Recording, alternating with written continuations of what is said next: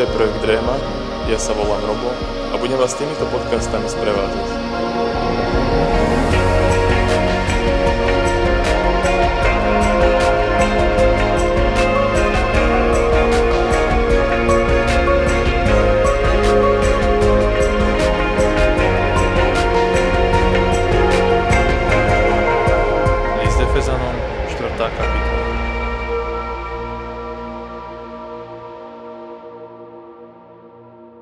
Vítajte pri našom podcaste. Dnes sa budeme venovať 4. kapitole listu Efezanom. Ako sme spomínali minule, tak vlastne tou prvou časťou do 4. kapitoly končí teologická časť listu. A teraz by sme mali ísť na takú praktickú alebo paranetickú časť sa to nazýva listu, kde Pavol ponúka konkrétne napomínania alebo pokyny pre, pre tú danú obec. Avšak na rozdiel od väčšiny tých autentických Pavlových listov, kde je pokynom venovaný iba ten záver a tie záverečné napomínania, tu je konkrétnym pokynom venovaná dobrá polovica listu. Avšak, ako sme spomínali, tá prvá časť bola viac teologická, zároveň pre autora je špecifické to, že najdôležitejšie teologické pravdy a závery sú formulované v rámci týchto pokynov a napomínania. To znamená, že ak keby tá prvá časť sa dáva teraz do praxe, hej, do tej aplikácie. V tej prvej časti sme videli, že autor zdôraznil prítomný rozmer spásy. A musíme to chápať na prostredí toho, že Efezania sa pohybovali v prostredí helenistickej kultúry, ktorá bola zasadená do rímskej kultúry. A to bol vlastne príliš široký útvar na to, aby poskytla pocit domova. A preto sú dôležité aj to obrazy církvy ako, ako stavby, ako Božej rodiny, ako domova. Hej, že znova vidíme ten dopad toho vonkajšieho okolia na to, ako aj autor, ale aj ako tá cirkevná obec vnímala samu seba.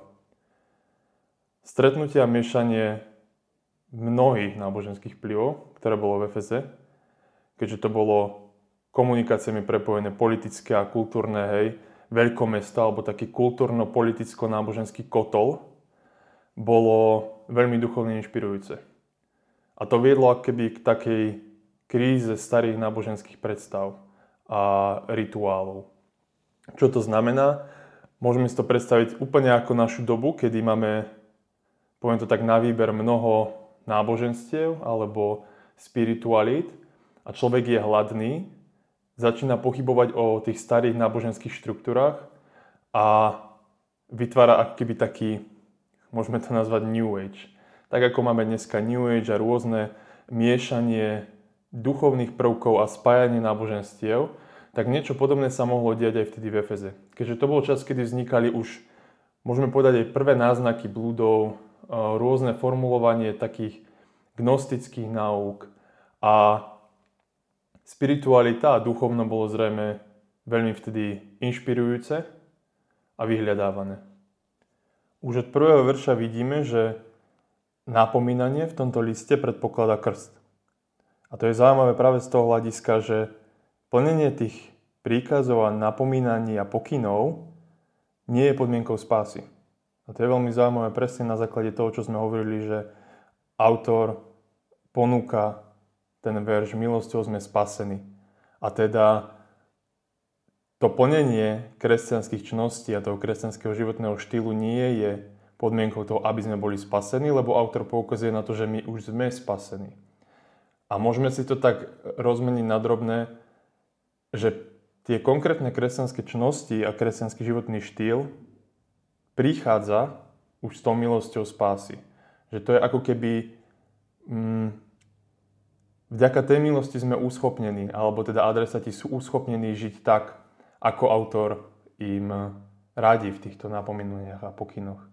A to je veľmi zaujímavé, že keby ide úplne naopak, ako sme my zvyknutí. Že nerobíme niečo, aby sme si zaslúžili to spasenie alebo milosť, ale práve naopak, že ak sme tú milosť prijali a sme spasení, tak s tým prichádza to, že žijeme takto, ako autor opisuje. A je to zaujímavé, pretože v celom liste nenájdeme žiadny pokyn k misii. A teda je pravdepodobné, že ten kresťanský spôsob života, ktorý autor opisuje, bol podľa neho najúčinnejší spôsob, ako osloviť ľudí a získať ich. A to bolo zrejme znova zaujímavé na základe toho, čo sme spomínali, že sa tam miestilo rôzne, rôzne náboženstva, rôzne kultúry. A spôsob, ako medzi tými mnohými kultúrami, etnikami mohli kresťania vyniknúť, bol práve taký radikálny alebo extravagantný spôsob života, ktorý bol vtedy úplne iný. Druhý až tretí verš opisujú jednotlivé čnosti, ktoré charakterizujú kresťanský život. A vlastne oni sú akýby konkretizáciou lásky. To znamená, že tieto čnosti sa uplatňujú v sociálnom vzťahu a sú potrebné k zachovaniu jednoty. A celá táto štvrtá kapitola, môžeme povedať, že kľúčovým slovom je znova jednota. A jednota ducha neznamená, že všetci myslia rovnako, podľa autora, ale že ich myslenie a jednanie si neodporuje, ale má spoločný cieľ. A navzájom sa doplňajú. A čo je zaujímavé, keď som si čítal anglický preklad slova usilujte sa o jednotu, tak tam bolo také slovné spojenie make every effort, čo je veľmi zaujímavé, že akoby vynaložiť všetko úsilie preto, aby sme zachovali jednotu. Alebo snažiť sa z celej sily, aby sme zachovali jednotu. A to je možno už teraz na úvod taká otázka pre našu aplikáciu a reflexiu, že či vynakladám úsilie, aby som zachoval jednotu vo svojom spoločenstve. A možno vo svojich vzťahoch. Že či vynakladám všetko možné úsilie a či sa zo všetkých síl snažím, aby sme takúto jednotu zachovali. 4. až, 4. až 6. verš je skôr vyznaním autora. Zaujímavé je, že 7 krát sa v rôznych formách vyjadruje číslovka 1. Dôvod, pre ktorý to tak je, je, že v židovských tradíciách alebo v tradíciách židovského monoteizmu a v spisoch sa takto zdôrazňoval uh, monoteizmus, alebo teda, že Boh je jeden. A znova autor to robí kvôli tomu, že adresati sú bývali pohania a chce poukazovať na túto hlavnú základnú pravdu, že Boh je jeden. Od 7. verša prichádzame k druhej časti 4. kapitoly, kde autor prechádza do prvej osoby množného čísla a začína písať o vnútornej štruktúre a rôznorodosti cirkvy. Ono by sa to mohlo zdať, že je to v rozpore s tým, čo sme predtým počuli o jednote, ale práve naopak. Taká skutočná schopná, schopná jednota organizmu alebo spoločnosti alebo stroja je vytvorená z rôznych častí. Hej. Ak autor používal aj predtým obraz stavby, tak nie je možné, aby všetci na stavbe robili jednu vec. Ak by tá stavba mala byť dokončená, každý má rôzne iné funkcie a úlohy na tej stavbe, ale znova idú k spoločnému cieľu, k dokončeniu alebo k teda k postaveniu tej stavby lebo z rovnakých a totožných častí vznikne iba hromada a masa, nie jednota. A to je úplne jednoduchá analogia, ktorú používa aj autor v tomto liste. No a od 10. verša sa začína používať, alebo teda autor používa pojem pleroma, ktorý znamená plnosť. Už sme ho videli v prvej kapitole, v 10. alebo v 23. verši. A to je veľmi zaujímavý termín, Termín pleroma bol známy už zrejme aj pre adresátov v tej dobe, ale v inej súvislosti. Tento termín sa používal v tých raných gnostických textoch a neskôr aj v neoplatonizme. A pleroma označovala plnosť alebo takú duchovnú dokonalosť človeka alebo súhrn nadzemských mocností. A v tom najextrémnejšom prípade pleroma bola chápaná až tak božsky. Bola to vlastne plnosť, plnosť vedenia, plnosť poznania, pretože pre gnostikov materia a telo boli zlé. A pleroma bolo akoby dosiahnutie takej blaženosti, duchovného stavu dokonalosti. A preto autor poukazuje na to, že, že tá plnosť života je v Kristovi. A môžeme to tak použiť na, znova tak obrazne, že ak teda ten, ktorý naplnil nebesia, Kristus, je totožný s tým, ktorý je dostupný v cirkvi, tak to potom znamená, že je možné bez zložitých náboženských zasvedcovaní mať podiel na daroch od Boha samého. A teda v kontraste s, tou, s tým gnostickým chápaním, kde som si musel nejakým spôsobom asketickým úsilím dosiahnuť tú plerómu, tú, to Božie vedenie alebo duchovnú dokonalosť. Znova, v tom kresťanskom ponímaní je to úplne naopak. Kristus zostúpil na zem, vystúpil do neba a skrze ducha zosial dary na zem. A preto nie je potrebné podnikať mystické cesty do neba, ako sú doložené v niektorých tedajších kultoch.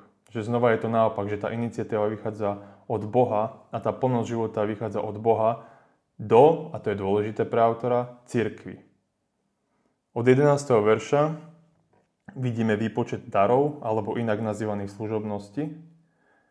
A je to vlastne súhrom funkcií, ktoré boli potrebné pre vtedajší život kresťanskej obce a zrejme aj pre život kresťanskej obce našich dní a našich časov. Týchto služobností je 5. Prví boli apoštoli a to boli prví svetkovia, ktorí prežili a dosvedčili prítomnosť Krista. Čo je zaujímavé, že aj v tej konkrétnej kresťanskej obci tí prví, ktorí počuli dobrú zväz a radosnú zväz, boli, boli alebo mohli byť apoštolmi tej konkrétnej kresťanskej obce. Čiže nebavíme sa iba o 12 apoštolov, ktorí boli reálne prvými, ktorí dosvedčili živú prítomnosť Krista a fyzicky ho videli a dotýkali sa ho. Ale môžu to byť aj títo prví kresťanské obce, ktorí priniesli túto radosnú zväzť. Ďalej sú tam spomínaní proroci a táto funkcia nebola prítomná iba v kresťanstve alebo v monoteizme. Áno, prorok bol vtedy známy termín alebo označoval predstaviteľa náboženského hnutia.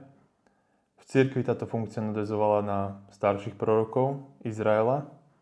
Proroci vykladali, vyberali a aplikovali pre konkrétne situácie Ježišovej slova my musíme chápať, že kánon vtedy ešte nebol uzavretý. To znamená, že to nebolo ak dnes, že si môžeme prečítať Bibliu, ale Ježišové slova sa tradovali.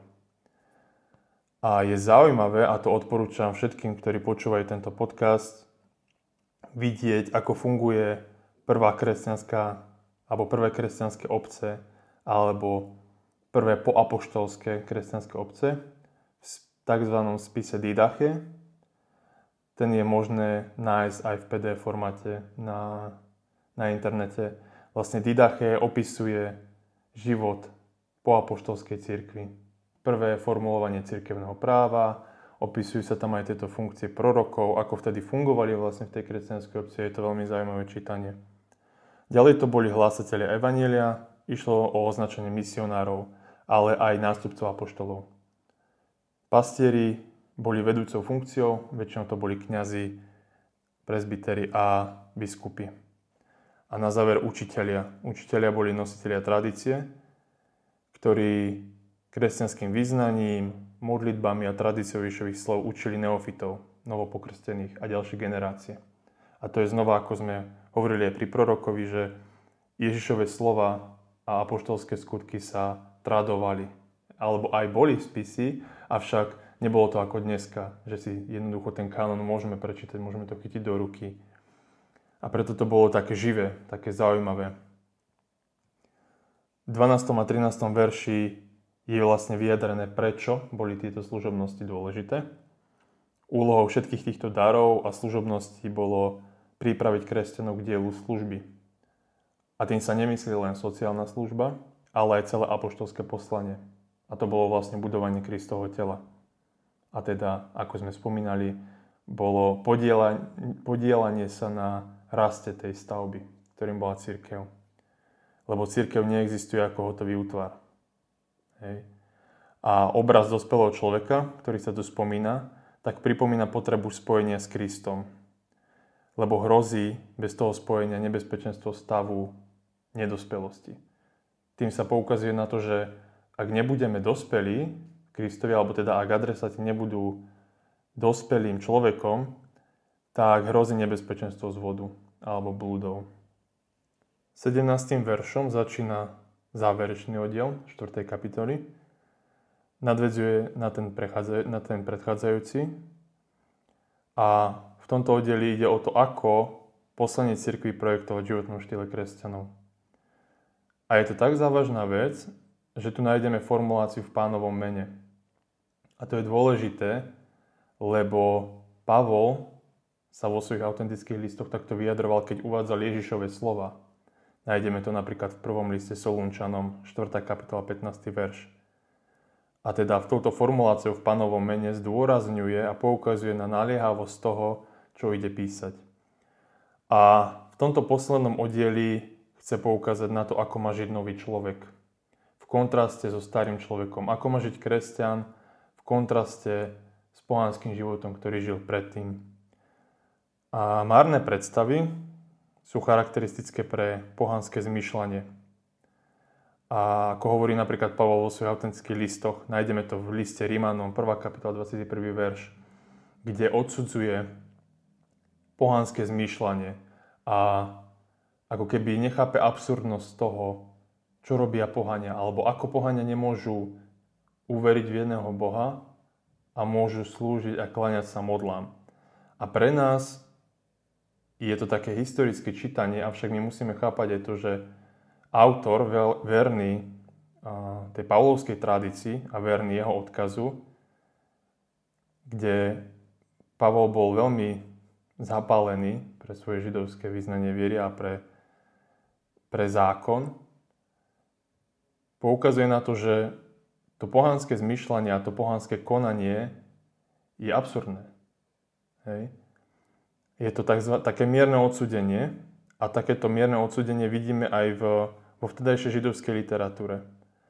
A až z hľadiska tej židovskej viery v jedného neviditeľného Boha musíme pochopiť, že uctievanie modiel pre nich bolo jednoducho neracionálne. Hej? A to vidíme na, na tých výrokoch o zatemnenej mysli, odsudzeniu a nevedomosti a teda neznalosti Boha. A preto autor hovorí, že to je taký najväčší hriech alebo najväčšie odsudzenie človeka, že nepozná Boha a nielen, že ho nepozná, ale odmieta ho poznať. A na takomto podklade sa javí presne ten prísľub nového života, nového človeka ako, ako taký prísľub nádeje aj pre Efezanov. A môžeme povedať, že končí to tak, že táto strata životnej orientácie v tom pohanskom živote nejde napraviť len obyčajným prijatím informácií o Bohu. A toho si autor vedomý, aj keď píše adresátom v Efeze. A vlastne celá štvrtá kapitola je o tom. Oni v tých prvých troch kapitolách môžeme vidieť, že prijali nejakú informáciu, alebo už aj predtým, než im autor písal, prijali nejakú informáciu o Bohu, ale autor neustále bude poukazovať na to, že treba zmeniť celý životný postoj a my si to ani nevieme predstaviť, aké to pre ne muselo byť, že kresťanstvo, ktoré vtedy bolo ešte len v zárodku, prinieslo úplne niečo nové. A teda prijať informáciu iba nestačilo. Lebo dneska môžeme prijať nejakú informáciu o náboženstve alebo o nejakej spiritualite a už si myslíme, že, že sa stávame ako keby vyznávačmi toho náboženstva alebo tej spirituality. Ale naopak, ten konkrétny životný postoj a zmena zmýšľania sú kľúčové. A vidíme to aj v tejto štvrtej kapitole, že už nejakú informáciu sme prijali, avšak s tou informáciou prichádza nový život, nový človek a s tým novým človekom prichádza úplná zmena životného postoja. Aplikácia z dnešnej kapitoly bude trochu iná ako z tých predošlých, nebudeme len rozjímať nad konkrétnymi vecami. Pozývam vás všetkých k tomu, aby ste si možno spísali svoje nejaké dary, talenty, prednosti a snažili sa ich zapasovať do toho rámca služobnosti. Ja viem, že v našom spoločenstve bola téma služobnosti medzi niektorými veľmi populárna a medzi inými zase veľmi nepopulárna a spôsoboval aj niekedy až mindráky z toho, že sa snažíme ľudí zapasovať do konkrétnych piatich služobností. Avšak práve z toho, čo sme dneska povedali, je dôležité uvedomiť si, že tieto služobnosti pomohli rozvíjajúcej sa cirkvi rásť a budovať a, a formovať. A preto tieto funkcie a dary sú veľmi dôležité pre naše fungovanie. A poukazujú aj na také naše dary, ktoré máme a prednosti.